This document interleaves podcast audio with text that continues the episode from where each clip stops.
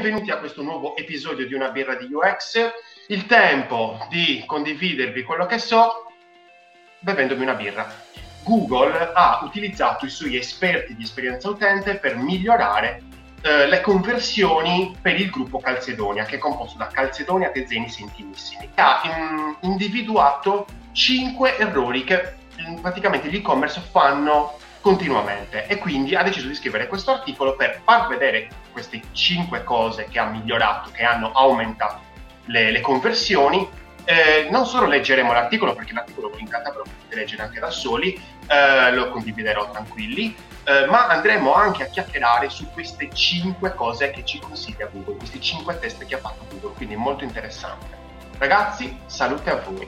C'era una differenza di conversione tra mobile e desktop. Allora, il desktop eh, convertiva una base, diciamo, sull'80%, mentre invece il mobile convertiva molto meno. Quindi hanno fatto degli A-B test insieme a Google Optimize, che è uno strumento sacro, ragazzi, sacro. Cioè, tutti dovremmo usare Google Optimize per fare test A-B. Quindi, niente di nuovo sul fronte occidentale. Com'è possibile quindi migliorare l'esperienza di navigazione per massimizzare le conversioni sui dispositivi mobili? La risposta a questa domanda risiede negli A-B test. Ovviamente, ovviamente ragazzi, cioè se dobbiamo migliorare l'esperienza d'utente, cliente anche magari, dobbiamo per forza fare ricerca, quindi cercare di osservare il più possibile i dati quantitativi e i dati qualitativi, quindi tutti e due, cercare di capire che cos'è che può essere migliorato, ovviamente facendo una, come si può dire, una lista, ecco, ehm, priorizzata di cose che magari sono più difficili da fare, magari le lasciamo dopo, così più semplici invece le modifichiamo subito, in modo tale da fare degli A-B test e quindi magari lasciare la versione corrente e poi fare in un'altra versione, test D appunto, questa miglioria, una miglioria alla volta se sono piccoline, magari sono banali, allora facciamole tutte insieme, però non esageriamo. Per l'esattezza, in una strategia fondata sul continuo testing al fine di ottenere il miglior ritorno dell'investimento poi delle campagne media. 1. Mostrare le, car- le categorie principali in home page. Questo è il primo consiglio, mostrare le categorie principali in home page. E poi cerco di condividervi perché secondo me questo è il primo. Aggiungere le categorie principali in home page ha generato sia un aumento di conversioni che di fatturato totale, poiché ha reso le categorie più facili da trovare. Già ci sta mettendo le molliche di pane, quindi ci sta facendo capire un pochettino dove vuole arrivare. Abbiamo scelto le categorie da mettere in evidenza tra quelle più popolari analizzando i dati di Google Analytics e ciò ha impattato ulteriormente l'aumento delle conversioni. Andiamo più nel dettaglio. Su Tezenis Italia abbiamo notato un aumento del conversion rate dell'8%, un aumento dell'8%, più, più 8%. Quindi se prima ero dal 30 al 70%, ora abbiamo un più 8% solo per questo. È un aumento delle conversioni del 7% dopo aver aggiornato la home page e aggiunto le categorie. Quindi solo aggiungere le categorie li ha portati a migliorare. Ok, questo qui era prima. Non c'erano le categorie. O almeno, le categorie non erano in evidenza. Cosa vuol dire le categorie non erano in evidenza? Che le categorie non erano nello scroll 0, nella bob default. Cioè le persone da una sponsorizzata, perché lui stava parlando prima di campagne, quindi Tezenis aveva delle campagne attive sui social, mi immagino. Cos'è successo? È successo che gli utenti da queste campagne arrivavano a questa pagina e praticamente non avevano appigli. Arrivavano in questa roccia dove non avevano appigli e quindi scivolavano, cercavano di scivolare con questo scorrimento verso il basso, ma trovavano le categorie dopo. Invece la cosa essenziale, essenziale è dare appigli al nostro utente immediatamente nello scroll 0, nella default, nel, nella piega, all'interno della prima piega che c'è.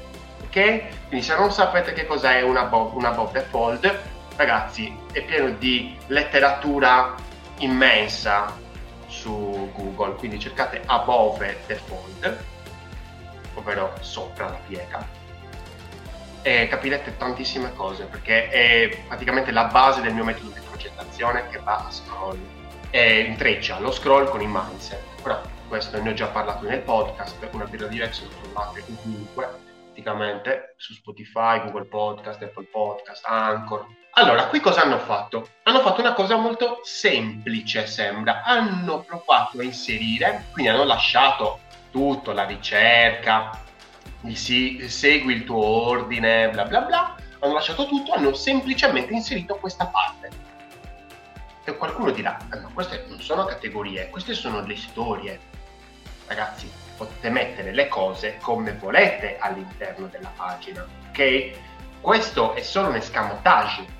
Hanno utilizzato il discorso delle storie, che è un pattern ormai precostruito, ok? Che, che le persone conoscono, basta guardare Instagram, ok? Su Instagram per dire abbiamo le categorie, molte volte molti eh, profili hanno queste categorizzazioni, quindi in realtà niente di nuovo, hanno semplicemente fatto come se la persona fosse stesse arrivando da Instagram, che molto probabilmente arrivava da Instagram, e hanno utilizzato lo stesso pattern che utilizzano i profili Instagram, inserendo queste categorie come se fossero dei raccoglitori delle storie. Quindi hanno, diciamo, utilizzato un pattern prestabilito. Non hanno fatto a cazzo loro, hanno messo delle stelline a forma di stellina, hanno messo queste categorie.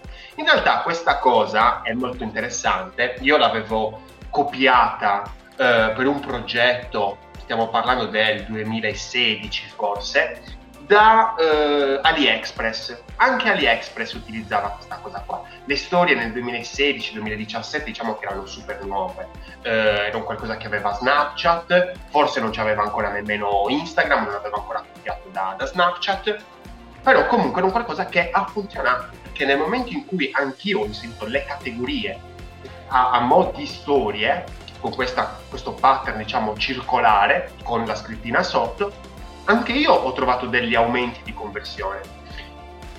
Dove voglio andare a parare? Dove voglio andare a parare quando dico gli appigli? Qui stiamo parlando di architettura, ragazzi. Stiamo sempre parlando di architettura. Questa cosa che dici, questo grande sconosciuto. Allora, l'architettura è qualcosa di estremamente semplice, in realtà, perché praticamente è come se tu, nel momento in cui la persona sta entrando dentro casa tua, gli dici, guarda, Lì c'è il salotto dove mangeremo e berremo tutto, là c'è la cucina dove ceneremo e lì c'è il bagno. Te gli stai dicendo le informazioni principali subito. Questo è architettura. L'utente deve percepire questa architettura, quindi è un'architettura non solo navigata, ma soprattutto percepita. Quindi deve percepire che c'è là le categorie, là dall'altra parte invece qualche cosa in evidenza, in questo caso Disney Pigiama Party, ok? Ci sono delle distinzioni quindi la distinzione è importantissima. Inserire una barra di ricerca in home page. Ragazzi, siamo sempre lì, eh? siamo sempre nel discorso architettura, però lo stiamo vedendo da un altro lato. Leggiamo quello che dice Google. Mostrare la barra di ricerca in home page è stato il test che ha generato il più alto aumento delle conversioni e delle vendite. Cazzo, mettetevelo in testa perché è una roba che sì, avete strapaura di mettere la barra di ricerca, perché è un casino allucinante, perché non basta solo mettere la barra di ricerca, poi deve, dovete fare anche le interazioni della barra di ricerca e i risultati all'interno della barra, magari con un autocomplete, oppure non ho trovato nessun risultato, quindi la pagina magari che non dove non hai trovato nessun risultato, oppure pagine dove ci sono i risultati. Quindi questo presuppone un impegno non dico a 10, ma dico a 3 e quindi questo spaventa tutti. Ah, io la barra di ricerca no, non la metto. Cavolata, cavolata, perché questo genera il maggior aumento, eh, diciamo il maggior aumento di conversione nelle vendite. Abbiamo ottenuto un aumento dell'11% di conversione. Allora, questi sono dati allucinanti, ragazzi. Cioè, non so se vi è mai capitato di fare conversion rate optimization. Allora, questi sono dati allucinanti perché prima ha parlato del più 7% e qui sta parlando del più 11% e addirittura in alcuni paesi del più 15%. Cioè sono dati allucinanti, cioè se voi fate una miglioria che porta il 15% in più, il 7% in più, vi baciano i piedi. vi baciano i piedi, cioè vi ricoprono d'oro ragazzi, perché state generando fatturato, ma grande fatturato. Cioè 7% in più è tanto ragazzi, cioè, ci sono e-commerce che non, che non ci arrivano nemmeno al 7%. Questo non ci sorprende, è Google che parla, che cazzo, lo sanno che la, la ricerca è la cosa più importante. Fanno ricerca, cioè la, la, il loro servizio è la ricerca. Quindi figurati, questo non ci sorprende perché secondo la nostra esperienza gli utenti che usano la ricerca nel sito tendono ad acquistare più spesso. E qui voi direte, che cazzo vuol dire? E qua vi condivido una cosa che, che mi è venuta in mente. Allora, qui si innesca un qualcosa di molto interessante, ok? Che è la coerenza. Ed è quella cosa che io ne parlo sempre, quasi in ogni episodio, che è la cosa più importante di tutto il discorso esperienza utente. Cosa vuol dire la coerenza? Vuol dire che se io inizio un'azione, sarò portato a finirla. Per cosa? Per coerenza. E uno dice, ma cos'è questa cosa così potente? La coerenza non è così potente. Qui c'entra un meccanismo di, diciamo, mm, evoluzione naturale, ok? Un discorso proprio animalesco. Ok? Parliamone molto semplicemente. Perché questo? Perché in natura l'individuo più coerente è quello più forte. Ok? Io dico sempre, faccio sempre l'esempio del pavone, ok? Che è una roba semplice. Il pavone, la femmina di pavone, quando sceglie il pavone maschio, sceglie quello che ha la coda più grande e più colorata. Ok? Poi, vabbè, la femmina di pavone ha un milione di robe da guardare perché attraverso anche il colore, la colorazione degli occhielli che stanno nella coda del pavone riesce a capire se il pavone è sano, il pavone maschio è sano o non sano. E uno dice, che cazzo c'entra tutto questo con l'esperienza utente? C'entra, perché stiamo parlando di forza, ok? Quindi il pavone che ha la coda più grande è anche quello più visibile ai predatori, ok? Quindi è quello che anche riesce a sfuggire meglio quindi è più forte rispetto a un pavone che ha la coda più piccola e meno colorata. Ok? La femmina è, è quella, diciamo, nel, nel, regno animale, è quell'elemento che determina una determinata linea. Quindi, se la femmina sceglie il maschio, allora il maschio riuscirà a portare i suoi geni. È finita la parentesi naturalista, questa cosa succede anche negli esseri umani. Quindi noi che dobbiamo diciamo, continuare la, la successione del nostro seme, chiamiamolo così, siamo abituati per natura, ragazzi, noi abbiamo passato un botto di tempo nella preistoria, ma un botto, il nostro cervello è ancora lì quasi, ok? Quindi noi siamo ancora portati a questo discorso di essere coerenti, perché se siamo coerenti siamo più forti. Loro lo sanno, Google lo sa, e praticamente dice se il tuo utente ha già iniziato un'azione, è molto probabile che la finisca. Mm, nel momento in cui ha iniziato un'azione, molto probabilmente la continuerà. Questo era l'ingranaggio favoloso anche del form a step, infatti.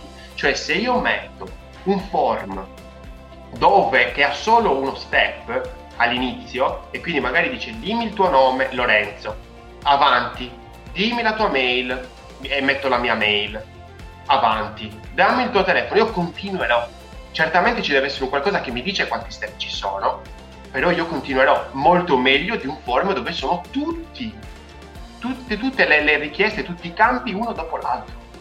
Nome, email, telefono, indirizzo e qui e là mi richiede un effort cognitivo troppo alto, ciao bella e non completo nulla. Andiamo avanti. La barra di ricerca dovrebbe essere sempre mostrata soprattutto su un sito con un ampio catalogo prodotti, perché non riuscirai a mettere tutte le categorie col giochino delle stories. Allora, vedete qui come era prima? C'era questo discorso del servizio ritiro reso in negozio sempre gratuito, questa parte sopra, molto evidente in, in rosa. Poi abbiamo la navbar, poi abbiamo un super IDER, un, un IDERino, e poi continuano con le eh, praticamente sezioni mh, mm, o prodotti in, uh, in, evidenza, questa è una categoria in evidenza. Qui praticamente dice lasciamo perdere il discorso delle stories, delle categorie messe come stories, che ancora non l'abbiamo fatto, lo faremo magari il prossimo mese. Però guardiamo bene, Noi qui abbiamo messo la ricerca. Notate come queste modifiche da Google sono state fatte modulate, sono moduli, non hanno distrutto tutto, non hanno distrutto tutto il layout della pagina, semplicemente hanno messo il modulo ricerca. Più 11%, ragazzi, è tantissimo, è tantissimo. Stiamo cercando di colmare attraverso la barra di ricerca l'architettura. È come se tu avessi praticamente un assistente virtuale, praticamente, quindi è come se tu vai a una festa, non sai come è fatta la casa, o magari lo sai perché te l'hanno detto, però sai, a te non ti interessa sapere dove è il bagno, a te ti interessa sapere una stanza in particolare che non ti è stata detta, ok? Quindi un dettaglio. Allora a quel punto sarebbe fighissimo avere un assistente virtuale che ti dice, a cui chiede, dire, ma dov'è quella stanza, dove sta, che cosa ne so, il baule? E lui ti dice, guarda, è questa, la stanza è questa. Quindi magari se tu sei su TeZenix, su un sito di abbigliamento, un e-commerce di abbigliamento, o un e-commerce di, che cosa, oppure un sito di eh, viaggi, se tu vai di solito cerchi per destinazione, oppure per magari anche, come si può dire, esplorazione, perché potrebbe essere, che ne so, cascate, fighissimo. Mi porta, mi fa vedere le destinazioni, le località che hanno le cascate, fighissimo. Mi sembrano tutte cose super banali, ragazzi, però mica tanto, perché poi andiamo negli e-commerce e non ci sono le ricerche, oppure addirittura la ricerca è messa, ma addirittura solo ad icona cazzata gigante. Invece no, l'avete vista come l'ha messa qui? È molto visibile, è estremamente visibile. Cavolo, guardate qui. È enorme, si vede benissimo. Terzo consiglio, inserire le immagini nell'hamburger menu. Test su diversi brand hanno dimostrato che le immagini all'interno del menu principale aiutano la navigazione e hanno un impatto positivo anche sulle conversioni. Su Calzedonia Francia, ad esempio, abbiamo testato la rimozione delle immagini dell'hamburger menu e riscontrando un calo del conversion rate del 5,45%. Qui hanno fatto il contrario. Hanno provato a togliere un qualcosa per vedere se si muoveva il conversion rate, il, il tasso di conversione. Allora, prima avevamo questo. La, posizione dell'hamburger menu è in alto a sinistra pensate che comunque il discorso di hamburger menu viene utilizzato non per le voci principali, per quelle c'è la tab bar, ovvero quella barra, quella fascia in basso che è vicino infatti al pollice, quindi a livello ergonomico è superiore all'hamburger menu. L'hamburger menu viene inserito, viene messo per far vedere diciamo un'architettura più ampia, ok? Quindi le sezioni principali non mettetele nell'hamburger menu, mettetele nella tab Ormai tutti stanno andando lì. Tutti, ormai da anni, ormai due, tre anni, ormai tutti hanno abbandonato l'hamburger menu. Chi è che utilizza l'hamburger menu? Siti grossi, quando hai tante categorie, ok? Non ti bastano. E allora cosa fai? Metti l'hamburger menu, rimetti le categorie principali che erano presenti nell'hamburger menu, quindi le ripeti, le fai vedere, e poi magari sotto ci metti altre categorie più dettagliate.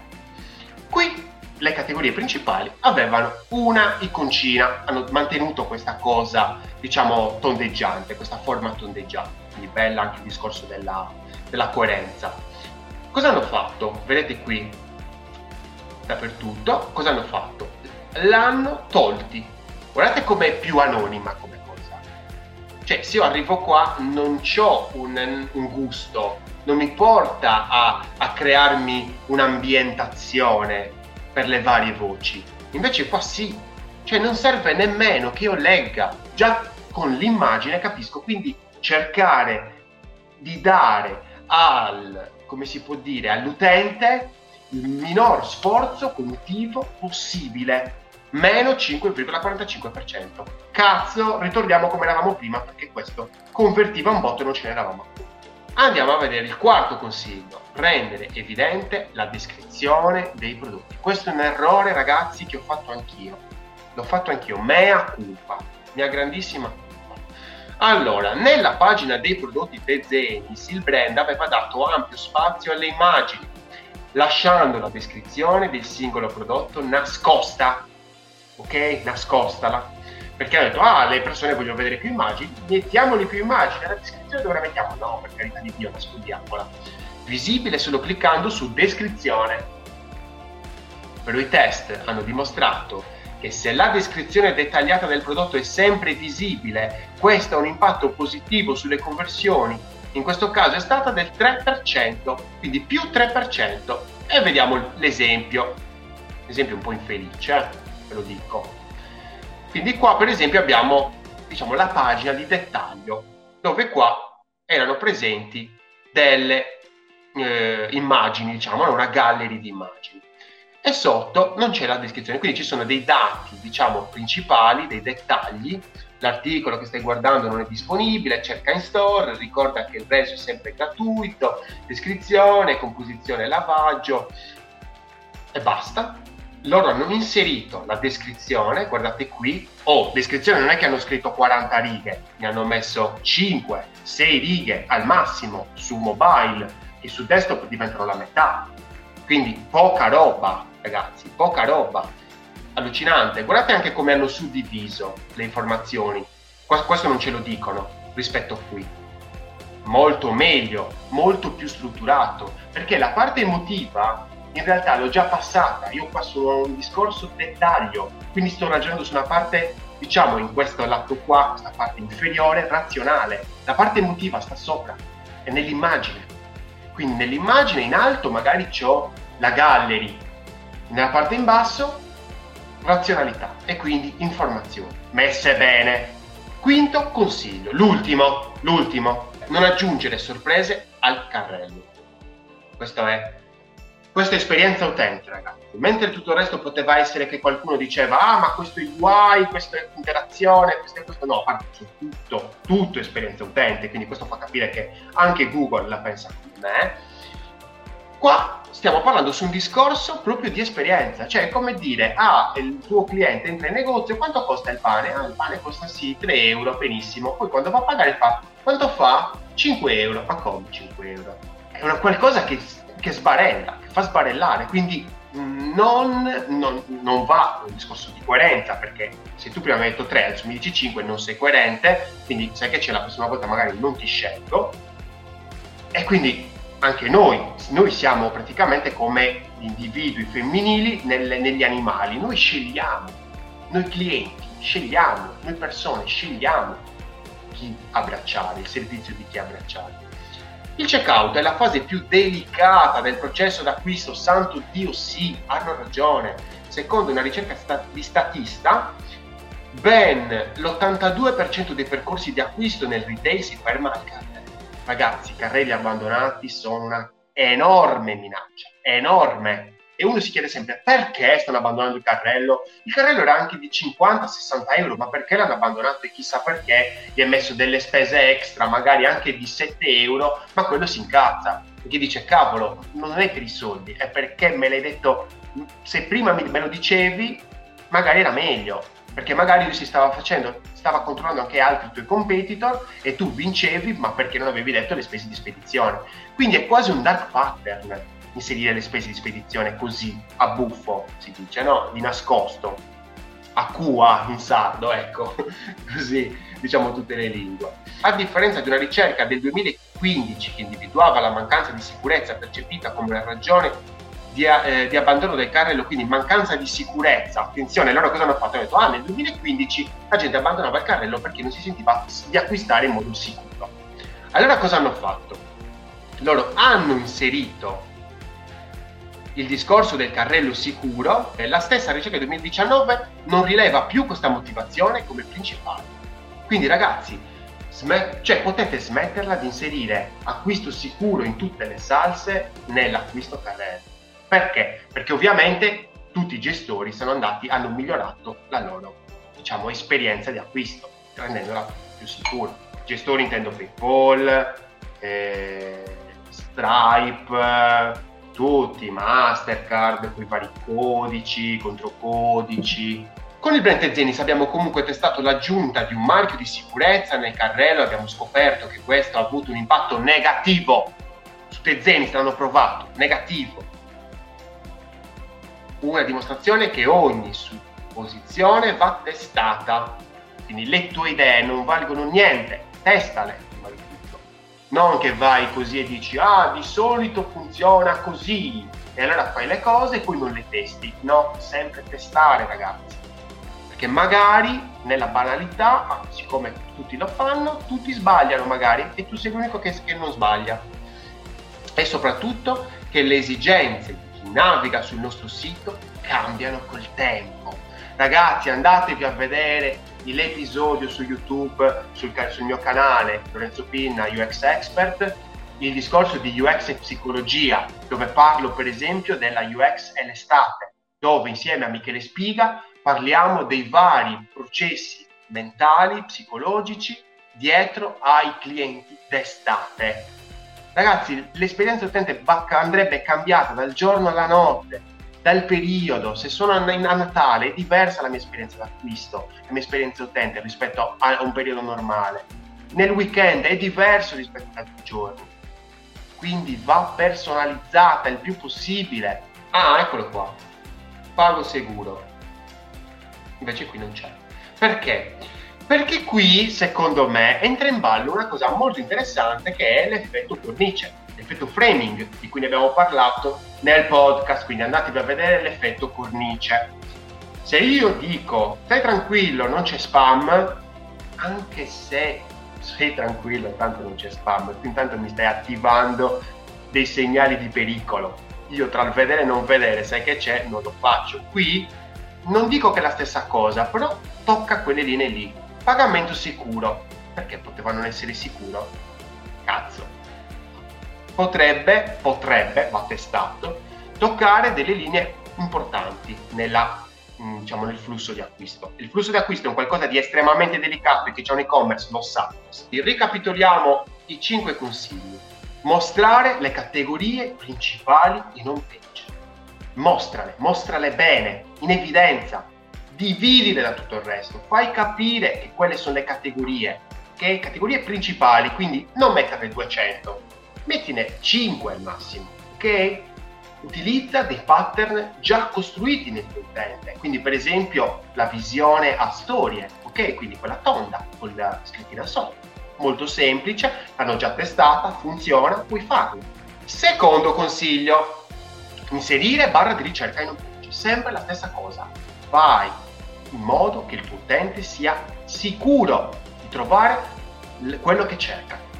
Terzo, inserire le immagini nell'hamburger menu. Per che cosa? Per fare in modo che queste voci di menu siano parlanti, che parlino anche se io non leggo. Quindi cercare di togliere quel carico cognitivo, quello sforzo cognitivo che puoi dare al tuo utente. Se gli dai sforzo cognitivo lui alla fine si rompe le balle e ti molla, perché ha, hai tantissimi competitor e quindi lui può scegliere.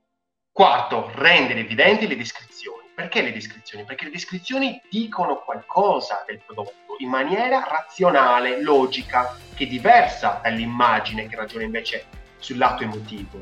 Certamente non fare descrizioni enormi, ok? Tipo 20 righe.